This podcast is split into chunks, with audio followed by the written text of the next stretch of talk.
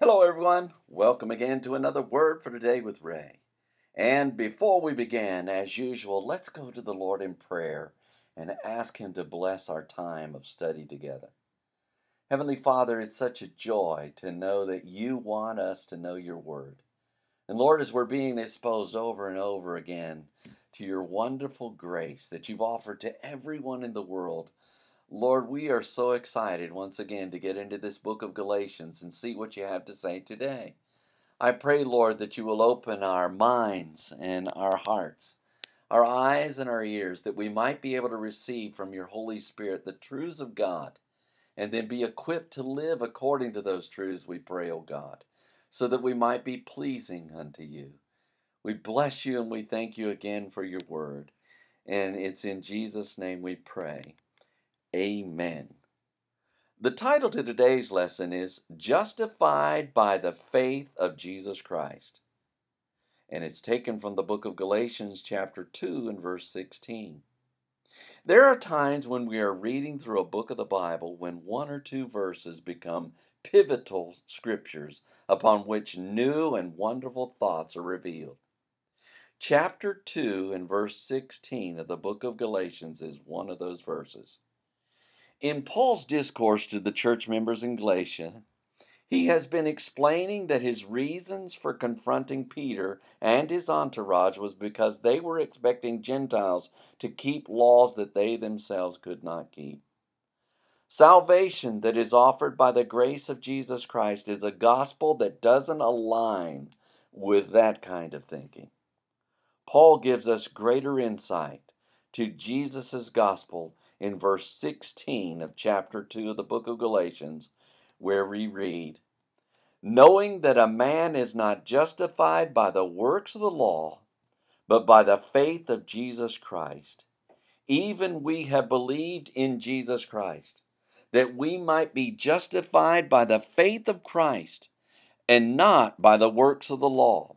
For by the works of the law shall no flesh be justified. Paul begins knowing that a man is not justified by the law, works of the law.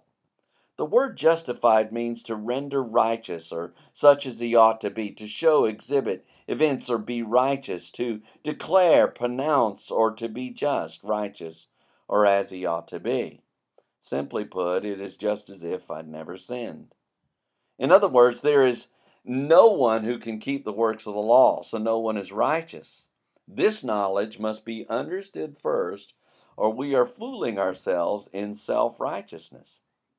Next, Paul adds, but by the faith of Jesus Christ. Jesus Christ is the only person who ever lived and kept the laws of God perfectly. Jesus' faith is what justifies, and there is no substitute.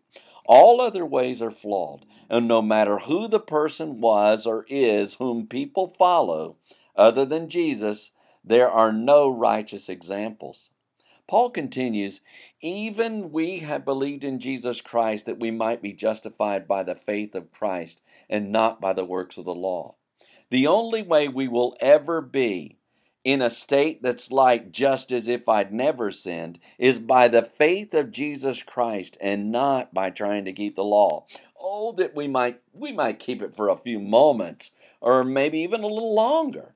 But the moment we break the law in any form, we are unrighteous again. However, when we believe in Jesus Christ, His perfection of keeping the law becomes our justification. Jesus kept the law, and Jesus died because of our not keeping the law. And therefore, when we believe in Him, His life is substituted for ours, and justification that we could not and cannot earn on our own becomes ours as well.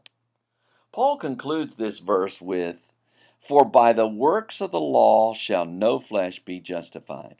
Once again, Paul emphasizes that works of the law will justify no one. It isn't that the law is bad, it is that those who attempt to keep the law cannot do so. This is why the behavior of Peter and the rest who shunned the Gentiles was so out of line. They were portraying the idea that they, as Jews, were somehow able to keep the law, and the Gentiles were not. Therefore, they needed to separate themselves from them. Paul concludes that no one, Jew nor Gentile, is able to keep the law, and therefore no one should be excluded. Everyone has an opportunity to allow the substitutionary appropriation of the faith of Jesus Christ to become their basis for justification, and no one is exempt. At this point, those who are reading these words should be shouting, Hallelujah! because we have such an offer from God. We can be justified or in a state that is like just as if we had never sinned because of the faith of Jesus Christ. And if someone is reading this who is not a believer today, please take the time to consider this wonderful offer from the Heavenly Father. It is by far one of the greatest gifts we shall ever know.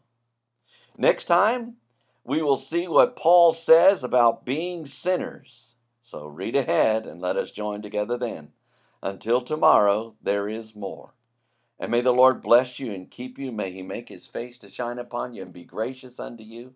May the Lord lift up his countenance upon you and give you peace as you continue to study his word in Jesus' name.